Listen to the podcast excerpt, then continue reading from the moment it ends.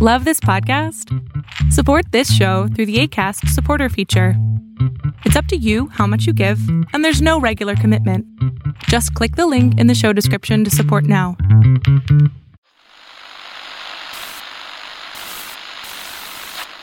Nine, twelve, ten, twenty-eight, two, twenty-three. This is Deep State Radio, coming to you direct from our super secret studio in the third sub basement of the Ministry of Snark in Washington, D.C., and from other undisclosed locations across America and around the world. Hello, and welcome to another episode of Deep State Radio. I'm joined today by our regulars in sunny California, Corey Schake at Stanford University, and today in Canada, visiting a secret location, Rosa Brooks. And with us here in the studio, David Sanger of the New York Times and Edward Luce of the Financial Times. I'm going to kick off the discussion this week with two events of last week. First, I'd like to talk a little bit about the Comey hearings. Then we're going to segue smoothly, Ed, into a discussion of the election that took place in the UK and also the election that took place in France over the weekend. But let's let's start with Comey. David, as you look back on the media hubbub of last week, was there really a big story there? You know, sometimes the story is hearing it straight from the horse's mouth, and that's what the remarkable part of last week was. Here you had an FBI director, former FBI director, who said three things that were significant to hear straight from him. First, that he was deeply uncomfortable from the beginning dealing with Donald Trump. So uncomfortable that he went off to go take notes after each meeting because, as he said, he feared that the president might lie about future meetings. Secondly, that he felt direct pressure from the president in that conversation, which Mr. Trump has since denied, in which Trump said, if you believe the Comey uh, version of events, that he hopes that he could find his way clear to just drop the investigation into Michael Flynn, the former national uh, security advisor. This took place just a day or two after uh, Flynn resigned. That was significant because Comey said he interpreted it as an order, even though the president said he didn't issue it, and the president's son said, well, he might have said it. But if he did, it, well, it wasn't really an order. It was sort of more like a wish. Right. And he said he used the word hope. Hope. So, so it I wasn't hope. an order. He was Yeah, just hoping he, he hoping. would do this. Right, right, right. Um, uh, And- along the lines of, "Will no one rid me of this troublesome priest?" yes, a little like that. That came that came up last week. did. Senator Angus King. Needless it to up. say, my heart was set aflutter when somebody quoted uh, Thomas, quoted Henry II talking about Thomas Becket. And would you have bet, Corey, that it would have been the senator from Maine who would do that? And then I think there was a third um, significant element to this. What was the overall purpose of firing James Comey? It was, in the president's mind, to rid himself of this Russia investigation. So Comey says he wakes up one night after seeing the Trump tweet that says he better hope there are no tapes. Lordy, I hope they're tapes, he, he responded. But he said he woke up one night and he said, I better get my story out. And if I get my notes out, which he did through a Columbia University professor who used to work for him, uh, if he got that out, he said, this was remarkable, somebody actually admitting their motives in a Washington hearing, it will result in the appointment of a special counsel. That's exactly what happened. He turns these notes out. Within a few days, Rod Rosenstein appoints uh, uh, another former IB, uh, another former FBI director, uh, Bob Mueller, as the special counsel, thus assuring that Donald Trump, whether he's exonerated in the end of this or not, is going to have a year or a year and a half of misery while Mueller's investigation goes on. And so, in the end, the FBI director has foiled the main reason for which he was fired. So, Rosa, you know, when I listened to David's description, Comey said he was really uncomfortable being alone with Trump and that he was feeling a lot of pressure from Trump. And it sounds like Comey was having the experience of every woman who's ever spent any time with Trump. That was exactly what I thought. I thought join the club. Yeah.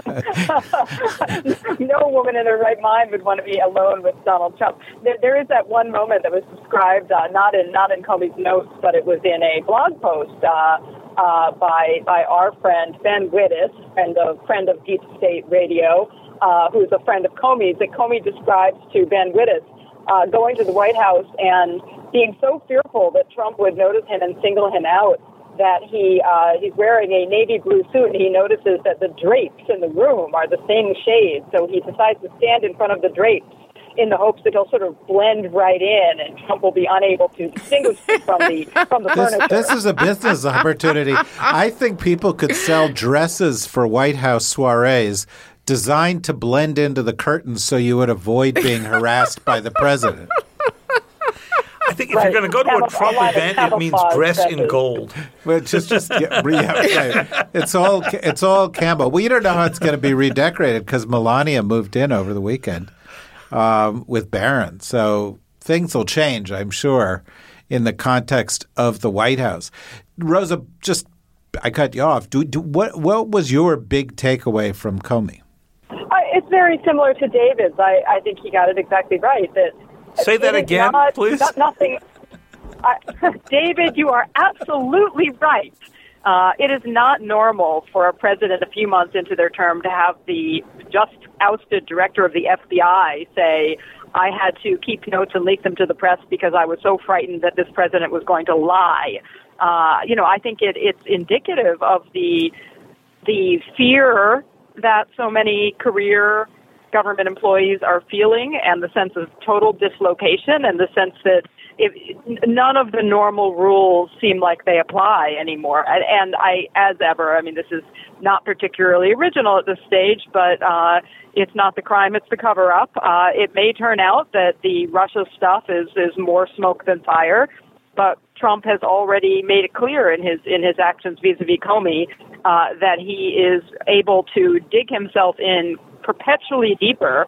We've seen that in many other situations, of course, um, but by by a combination of lying, browbeating, bullying, and crazy tweets. So yeah, he's he's definitely created a situation for himself that was completely avoidable, frankly, um, completely avoidable situation in which he now has a special counsel and even an increasing number of Republicans in Congress thinking, "Uh oh, something really bad has happened here." So, Corey, there's this puts us in an interesting place, a place that actually the United States has never been in. We have a president of the United States who's been in office for six months or so, and already there's a special counsel investigating him. Uh, this week, the week of this podcast, uh, two state attorneys general are launching a case against the president for violating the emoluments clause of the United States Constitution. Uh, several members of his cabinet are being investigated, or of his advisory team are being investigated uh, for this Russia thing. Certainly, Paul Manafort, his former national security advisor, Michael Flynn, who's already had to leave office. Um, uh, who knows who else? Jared Kushner is a person of interest in this, his son in law. Uh, so there is this swirl of legal activity, suspicions, and doubts hanging over the head of this president, a cloud, as he put it in the conversation with Comey. And yet, there's almost no scenario in which Trump leaves office in less than a year and a half or two years. And so, what we really have the prospect of, and I think this is the thing that may be most relevant to us who look at sort of world affairs, is of a really, really historically weak U.S. president. And then you combine that with the fact that he actually has no foreign policy experience, really isn't interested in anything that isn't part of his life or that reflects well on him. Um, and and it creates a, a picture we've we, we we've never seen for how America is going to play on the world stage. Do you want to comment on that or reflect on it? Oh, sure. So I was at the IISS uh, Shangri La dialogue in Singapore a couple of weeks ago, as we established in an earlier podcast. Yeah, at which we saw this play out exactly as you're saying, David, right? Like the defense secretary gave a solid internationalist speech, and every question he got asked was, How can we believe you given the president's behavior? And, and so it raises a whole host of questions. I mean, first of all, how long can it go on that members of the cabinet can credibly represent their views as American foreign policy when the president's views and actions are so different? Uh, Qatar, the the imbroglio over Qatar with the president uh, slamming the gas pedal to the floor while the secretaries of state and defense uh, try and draw him back was, I think, only the latest example. The second thing I think we see from this is other countries realizing that that the American-led international order isn't going to be American led in the Trump administration and may not even be order. And so uh, so a lot of them begin to talk about hedging, right? The foreign minister of Canada gave a speech talking about how you know they need to make policy without regard to the United States. The German chancellor gave a speech in which she said, you know, Europe needs to take care of itself now because others aren't reliable. And the Australian prime minister basically said the same thing in his big speech at the Shangri La dialogue. The challenge for those countries and for the international order is that actually there's a reason it takes a hegemon to to police the international order. there's a great Having book a title. force there's that a can great book fight- title for you, Corey. Takes It a Takes a hegemon. hegemon. takes a hegemon. It takes a hegemon. You mind if I go out and try to sell that while you guys figure finish the podcast? I do not. It is my gift to you, David. Buena suerte. Hedging the hegemon. But right, There so Canada to it. spends about 1.4% of its GDP on its military, and by admission of their own defense white paper released last week, they lack the ability to go into combat without partners, by which they mean the United States. And the same is true for almost everybody else. And so the challenge for those who I admire for wanting to step forward and fill the space the United States is leaving. I'm in favor of the international order uh, being sustained even without the United States. And in a weird way, it may be the measure of our success that the order is perpetuable without us. But but it takes a lot more than those countries are bringing to the table right now to be able to to manage it. And so there's a lot of hard work ahead of them. Well, let's. Uh, that's uh, that's a subject that I'd actually like to come back to and dwell on uh, a little bit more. It ties in a little bit, Ed, to your book, you know, and the decline of Western liberalism. Although I would argue that what we're really talking about here is whether or not we've hit a momentary pause in the Pax Americana or actually the end of the Pax Americana. And I think that's a legitimate question. But just let's go back to last week's high drama. Um, and I, again, I know it doesn't compare to that of your home country with the election and the surprising results and so forth. But but talking to people from outside the United States and having the perspective from outside the United States, uh, what is what is this? What is a thing like the Comey thing playing like? So I think that the of the many statements that Comey made, uh, both in his written um, testimony and, and then in his answers to senators' questioning, the many statements he made about the president, um, the statement where he said it's in the nature of this man, in the nature of this man, that you cannot trust him, the nature of the man, I think is what the world is picking up on and responding to. Um, the, quite aside from any larger questions about Pax Americana, um, I think uh, that the world has now finally digested that there's no axis of adults that is going to make up for the fact that this is the nature of the character who is now in the White House. Uh, and Comey pretty much sort of nailed that in many different ways. Um, his reasons for taking contemporaneous notes, his reasons for getting out those notes via the Columbia law professor, and so forth. That this man is inherently unreliable, untrustworthy, mendacious, narcissistic, impulsive, and so on and so forth. None of which are hyperbolic comments. I, I, by the way, I think that's actually right. With all due respect to David, who listed a number of things that were also stories. To me, this big overarching story was the former FBI director said, I don't trust the character of the president of the United States. Well, that was in point one in why he had to sit down and take these notes that he never took when Obama was president. Right, but I mean, it's it's it's it's it's quite an extraordinary turn of events that it is now a given whether you're you know in Asia with Corey or you're in Canada with Rosa or you're in the UK or you're in Germany or you're in France or you're in China or you're in the Middle East that the president of the United States is going to be under legal pressure for the next couple of years is a liar has a deeply flawed character is terminally narcissistic and doesn't know anything at all about the job of being president.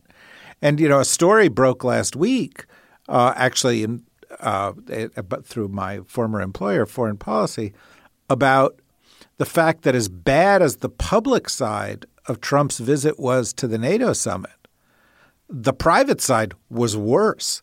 That he actually did much worse behind the scenes, and people were aghast at what he said and how he behaved at the dinner.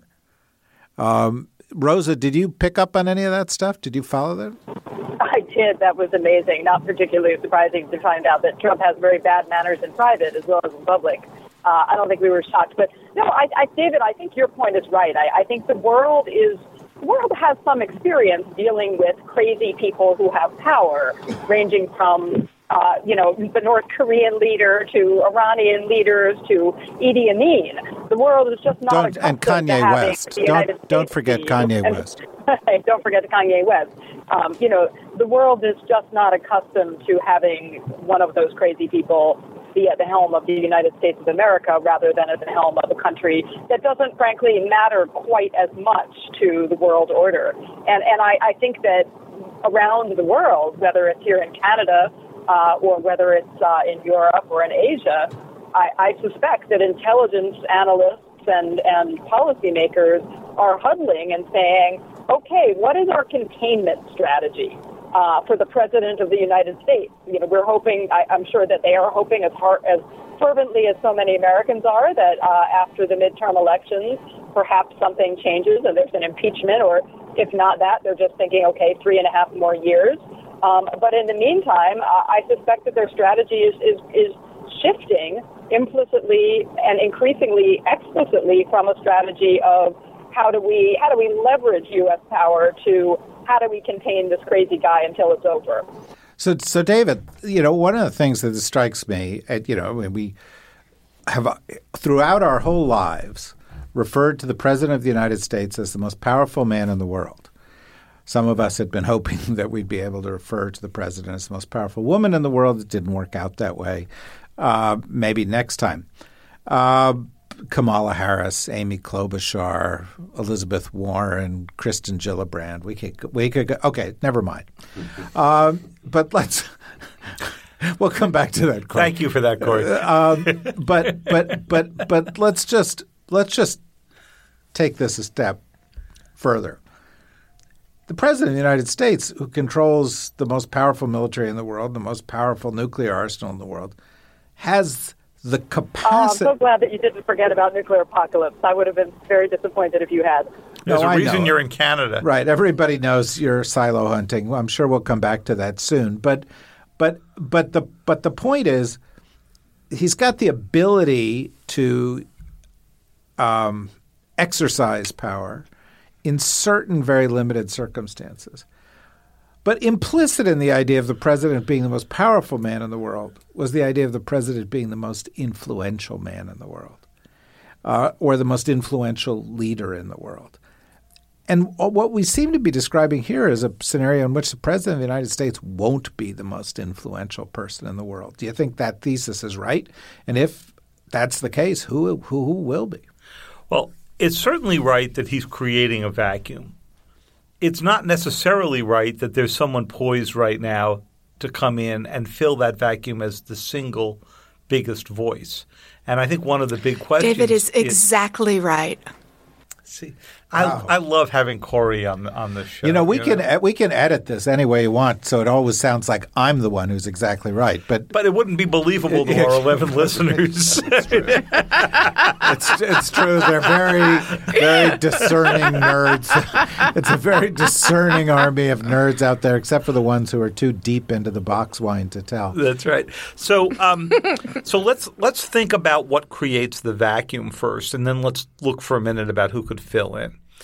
Um, as we discussed last time, the climate change agreement pulls the United States back from a discussion that everybody else in the world is having and just cuts us out of it.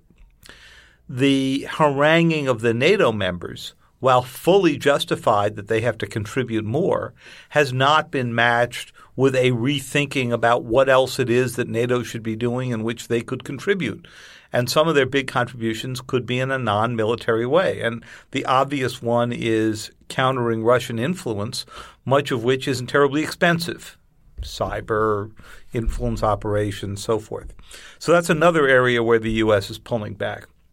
A trade, trade is the third area is is trade for sure, and in that territory, at least he is maintaining some role because he says he wants to go renegotiate NAFTA, so he's going to have to be at the table. But in other areas, like the TPP, he's just basically pulled out and hasn't come up with an idea to, to replace it with. If I if I may just interject a footnote as just part of the service we provide on Deep State Radio, anybody who has not watched Vicente Fox's little video last week that he sent to President Trump stop what you're doing and go watch that and then come back to this episode.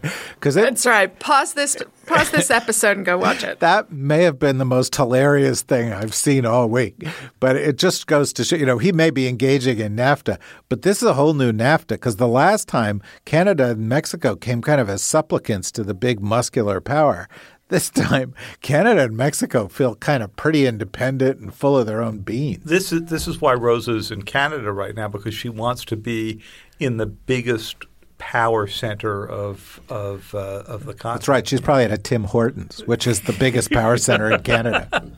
Um, then, uh, so, oh, oh, wait a minute. Don't be mean about Canada. We are all going to need to live here someday. It'll be very, very nice to the Canadians. No, we don't need to live here. And we're they're going to be our food provider yes, once global your, warming advances. We're just using your guest room at the top of the silo. So, um, okay, so so so, uh, so that's the vacuum created. So then the question is, who fills it in? Well, Xi Jinping's the obvious one because he's going around the world portraying himself as uh, the uh, the great avantar of, of, free trade, human rights, uh, and development around the world, which is pretty laughable in and of itself. Vladimir Putin doesn't strike me as somebody whose model is so successful or appealing that he's likely to be able to step in. And we have a series of European leaders right now who are busy trying to hold on to their jobs, starting uh, as as Ed will will tell us with Prime Minister May. So. Um, I don't see any any European leader stepping up except regionally, and there it's Angela it's Angela Merkel. So we he may luck out in that uh, he's pulling back, but no one's ready to go assert the kind of role the U.S. had. So, Corey, this is my opportunity to say I think David is absolutely wrong. Um, and he's and, been waiting for that all day. But I, and we're only twenty minutes. He's been waiting in. for that for years, David. Yeah, he's been seldom, waiting for years. It so seldom happens. But but I throw it out to you or Rosa or Ed. Uh, you know, to me, uh, what he's saying is Nobody else is in the position to be the most influential p- person in the world everywhere in the world. But when the void is created, you may end up with a different situation, which is in fact regional. Or which, as as you say, David, you know, I think Merkel is is the most influential voice in Europe, and, and clearly in Asia, and and and transatlantic, and Xi Jinping you know, in, in, in, in certainly in Asia, and on a host of trans Pacific issues and on environmental issues where they're spending more and doing more than, than other people. So the decline of America's leader with particularly American type of influence doesn't necessarily mean that he will be supplanted by other leaders with the same. It just means he's going to have less relative influence on different issues and other people will have more. So um, I am in the Solomonic position of having to choose between Davids. Uh, and and Is so that I will take a Solomonic I will take a Solomonic solution, And which cut is one David in to- half. if so, Vertically or I volunteer. I volunteer David Sanger to be cut in half. Anyway, go.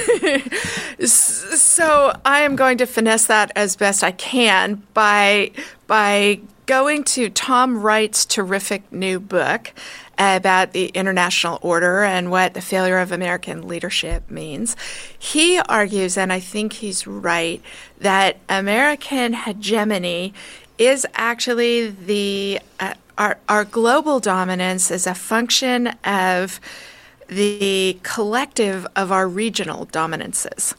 And and so you can magically both be right, right? Because David she good Sanger. She's I- amazing. Yeah. She's David amazing. you know, you should be in this government. If you hadn't pissed off the president by signing that damn letter, we'd all be in better place. I thank you for that vote of confidence, fearless leader. Um, the the point though is that there may be regional leaders to step forward, but there is nobody who has the the influence across regions. Right? Nobody in Europe is going to believe Xi Jinping is going to believe China's president uh, because he doesn't share their values. Um, and and the Chinese could care less what the Europeans think about a whole host of region regional issues. Uh, so so it's true that as the United States recedes, there's nobody to step forward. But David uh, Rothkopf is also right that there are global conversations going on that the United States is now absent from.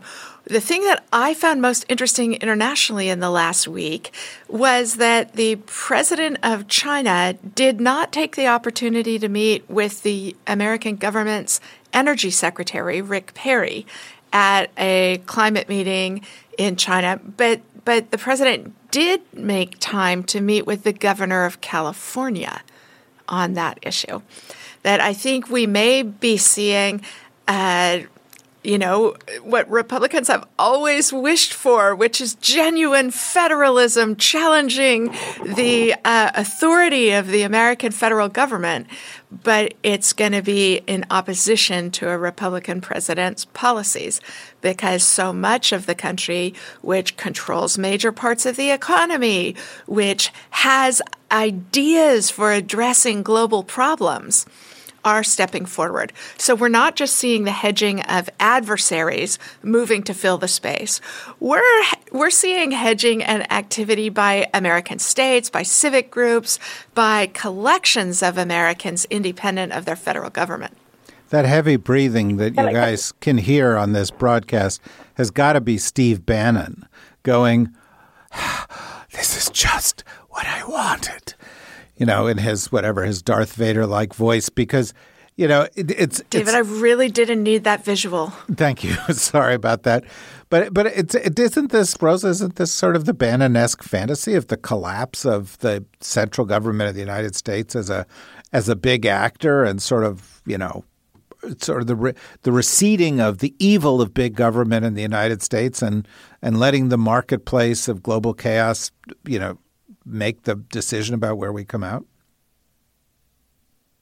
Yeah, it's it's Corey's made a really important point, uh, and I, how Bannon is reacting is hard to say because, as Corey suggested, the the substantive policies at issue have kind of flipped from the old Republican fantasy. But but I think I think number one, it's really important to be to be thinking about the ways in which, um, in that vacuum left by Trump being crazy, uh, not only are, are other global and regional actors stepping in, but but states, U.S. states, are deciding essentially to conduct their own foreign policy as much as they can.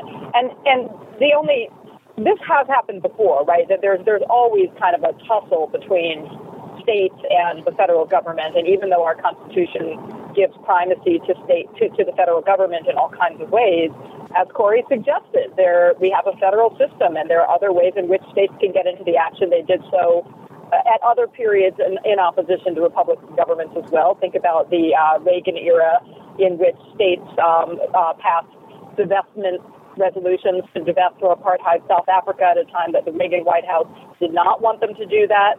Um, so this is not completely new, but I think that what we what is interesting, and this is you know moves us away from the realm of, of foreign policy as such, is going to be the long term impact of this on on the United States of America, because we're surely seeing a greater fragmentation as certain certain states loosely, you know, call them loosely the blue states, uh, band together to form essentially their own regional and trans-regional blocks with their own both domestic policy and foreign policy. And the, the red states, I think, in, in this circumstance are going to have less ability to do anything much constructive, partly because that's the nature of the, the ideology they're supporting. Um, so it'll be really interesting to see what happens 10 years down the road as a result of this. It'll also be really interesting to see what the courts do. And this is, this is the area I think, as, as Corey suggested in a way, um, where the the right may be sort of hoist on their own petard, having having successfully the one big success of the Trump administration thus far is getting Neil Gorsuch onto the Supreme Court. Um, Neil Gorsuch is a staunch federalist. How is the Supreme Court at this point going to decide on federalism cases that pit the frankly more progressive at this point states against the federal government of Donald Trump? Uh, it's not clear to me that Trump may not regret appointing Neil Gorsuch. Well, that's a very interesting point. Ed, you've distinguished yourself from other reporters in Washington and columnists by actually leaving Washington and going and reporting on, you know, other parts of the United States, including the Midwest, Indiana. You spent some time in Chicago, Illinois. You've spent you've traveled around. I think actually, didn't you get into like an RV and road trip? Uh, I, I just discovered I was too incompetent to actually execute the RV option, but yeah, sort of figuratively. You speaking, did a road trip across. Lots of road trips. So this is my question for you. Um, it seems like what we're saying here is that the world is is sort of had a uh, sea change in the way it views the American president, but the United States doesn't seem to have had a sea change you know, the 40% who support Trump, maybe 37% now, but it's like they're there. And the other ones are still fighting with each other about whether whether you uh, counteract Trump is, you know, centrism or or or being what the New York Times refers to as the militant left. Um, and and but it, but it seems like everybody else understands that something big is happening here in the U.S. Doesn't why? Let, let me first say that I, I, agree with David and I disagree with David. Uh, I don't know which is which, but I think just definitionally that, that has to be true. Uh, I'll fill that in later. Um, there is some evidence uh, from from Nate. You know, I feel the same way myself when I'm alone. so, I, David, I refute you.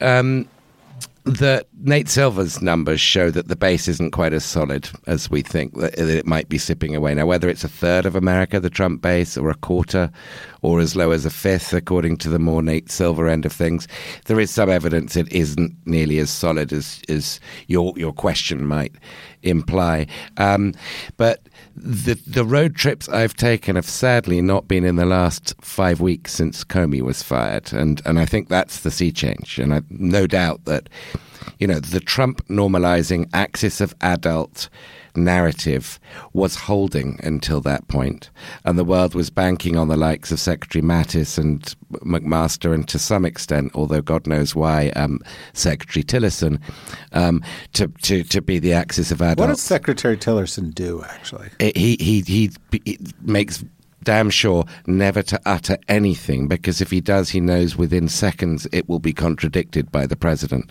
That's Um, not true today. uh, it's He not showed- true on Qatar. He, he showed Um, up. He showed up today at a cabinet meeting that looked a little bit like a hostage uh, video, and they went around the table, and everybody sort of everybody sort of said what an honor it was there to serve the president, what they wanted to go do, and he had two points. The president Point has very large hands. Right. It's, it's- it's surprisingly huge hands. the point number one was our allies have to do more.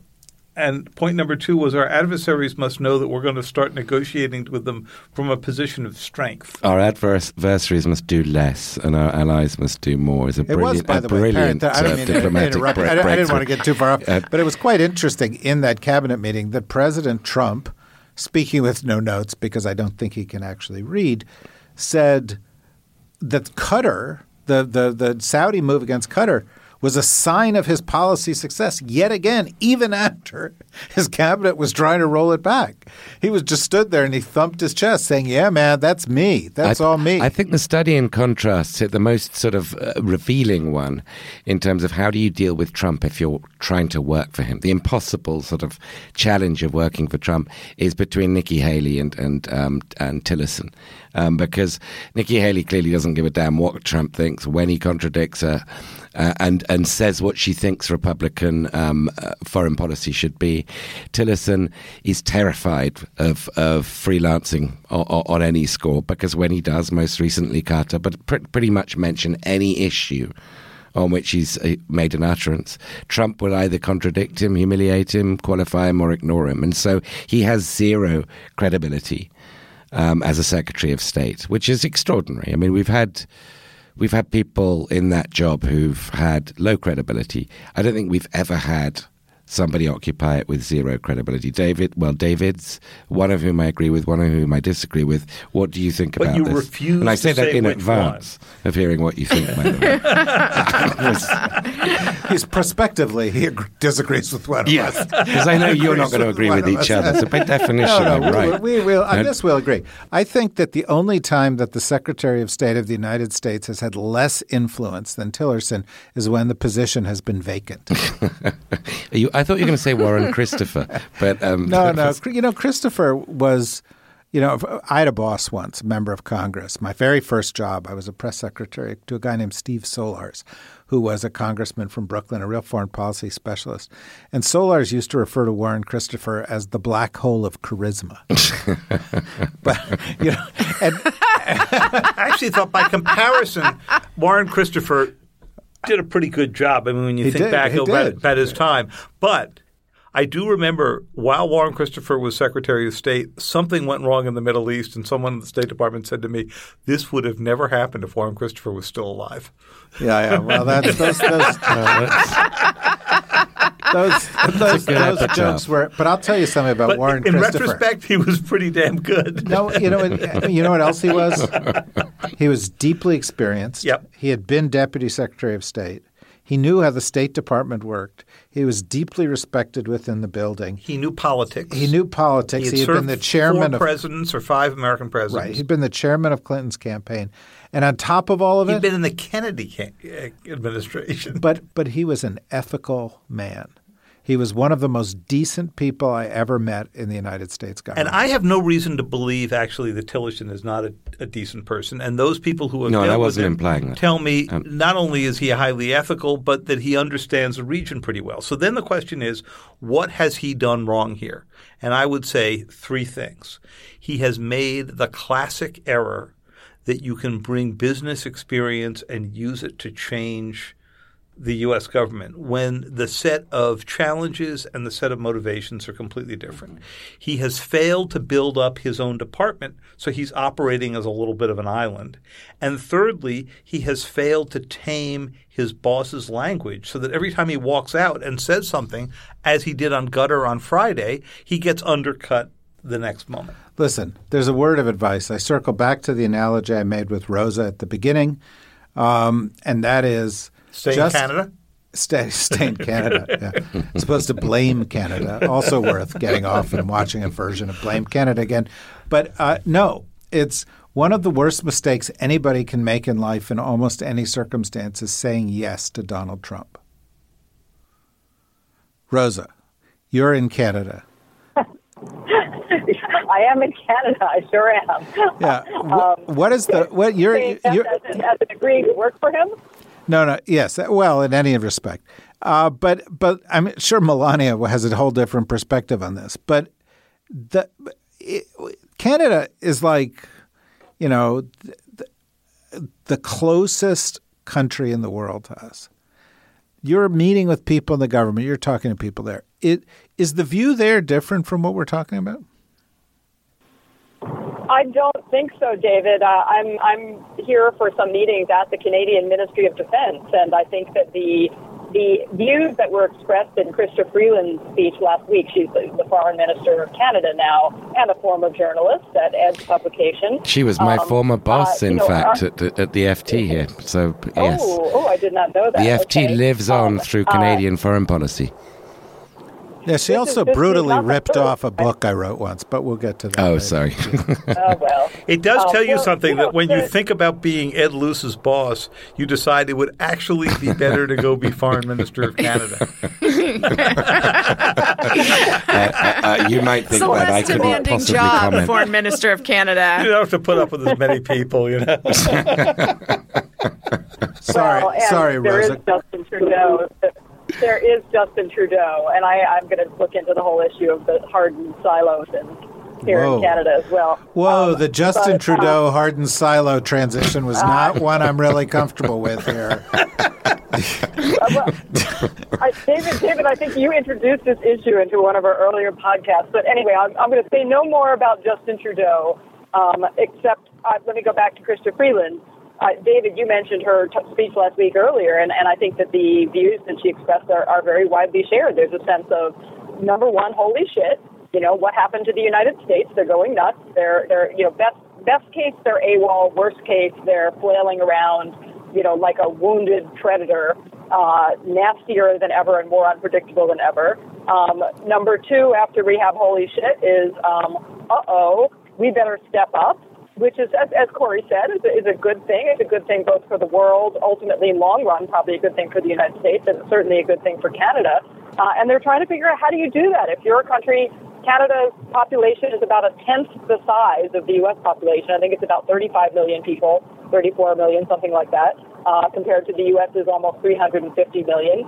Uh, they've got more land, but they've got less people and less stuff. And they're now facing you know, they have no prospect of imminently becoming a superpower. They don't want to become a superpower, but they're saying to themselves, you know, what are the dangers for us and the opportunities for us in the next few years, and, and how do we realize them? And they're beginning, I think, to feel that they have to develop greater capacity to act on their own if necessary and to band together with other so-called middle powers. Uh, you know, in a world where the superpowers are AWOL, uh, the middle powers have to figure out how to group together to get some things done.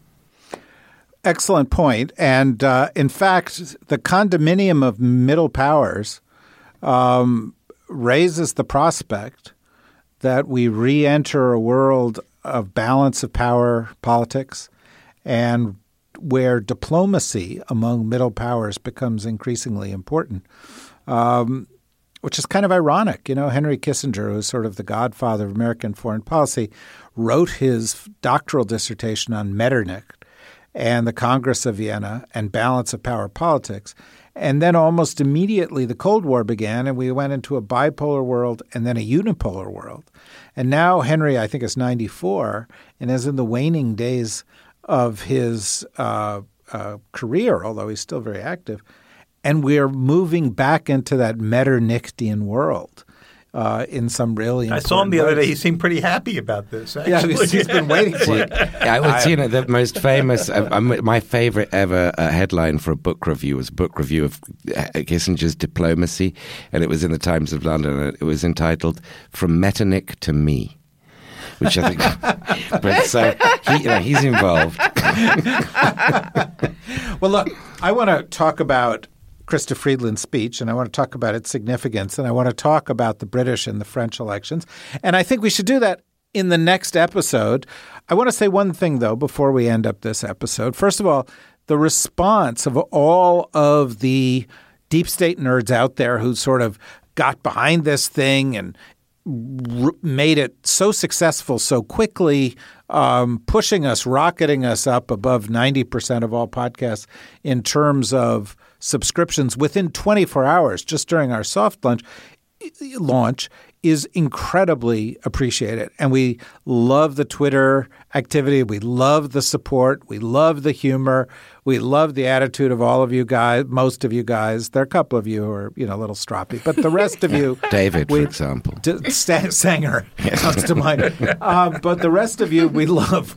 Um, and and we, and we are grateful, and we're going to show our gratitude in the only way we know how, which is materialism, um, which is to say, we this week will start receiving mugs and sweatshirts that say Deep State Radio on them on one side and property of the Ministry of Snark on the other side. This is just the beginning, folks. We'll take your other silos. We'll we'll take it. We'll take your other suggestions um, as as we go. But these are the first wave, and next week we will award five of these mugs, five mugs, and shirts will go to extraordinary work for those of you who do the most to get the word out about deep state radio. We are going to, for the next, it's not going to be sob stories. Weaponizing our nerds. We're going to weaponize, David. we are going to weaponize our nerds, exactly. um, thank you, Corey. That's pretty good. That's the second good book title that you've come up with in the course of this podcast. um, but we, we, what we want you to do is to put on your nerd thinking caps and open up your box juice and sit, a uh, box wine, excuse me, depending on your age, your box wine or your box juice. And, and, and, and we want you to think of ways that you can get the word out and help keep the momentum going. And if you do, and you tweet it or you email us or you you know figure out some other way to communicate it to us, um, we will. Uh, and we may establish in the next couple of weeks a Facebook page and some other kinds of things. So watch that space. But for now, Twitter, email, those kind of things come up with ideas and act on the ideas because we're not we're we're not going to send you a mug for just having an idea. You've got to do something about it. So that's that's that's where this all is. Uh, we will talk more about this in the episodes to come. In the meantime, thank you, Corey. Thank you, Rosa. Thank you, David. Thank you, Ed. And please join us again on Thursday, and we'll post Thursdays podcast at 12.01 a.m. on Thursday, so you're ready for it. Um, please join us again on Thursday for another great edition of Deep State Radio. Deep State Radio is a production of the Deep State Radio Network, a division of TRG Interactive Media. Our podcast today was produced in cooperation with Goat Rodeo Productions and was supervised by Ian Enright. Join us again for another episode of Deep State Radio. If you don't,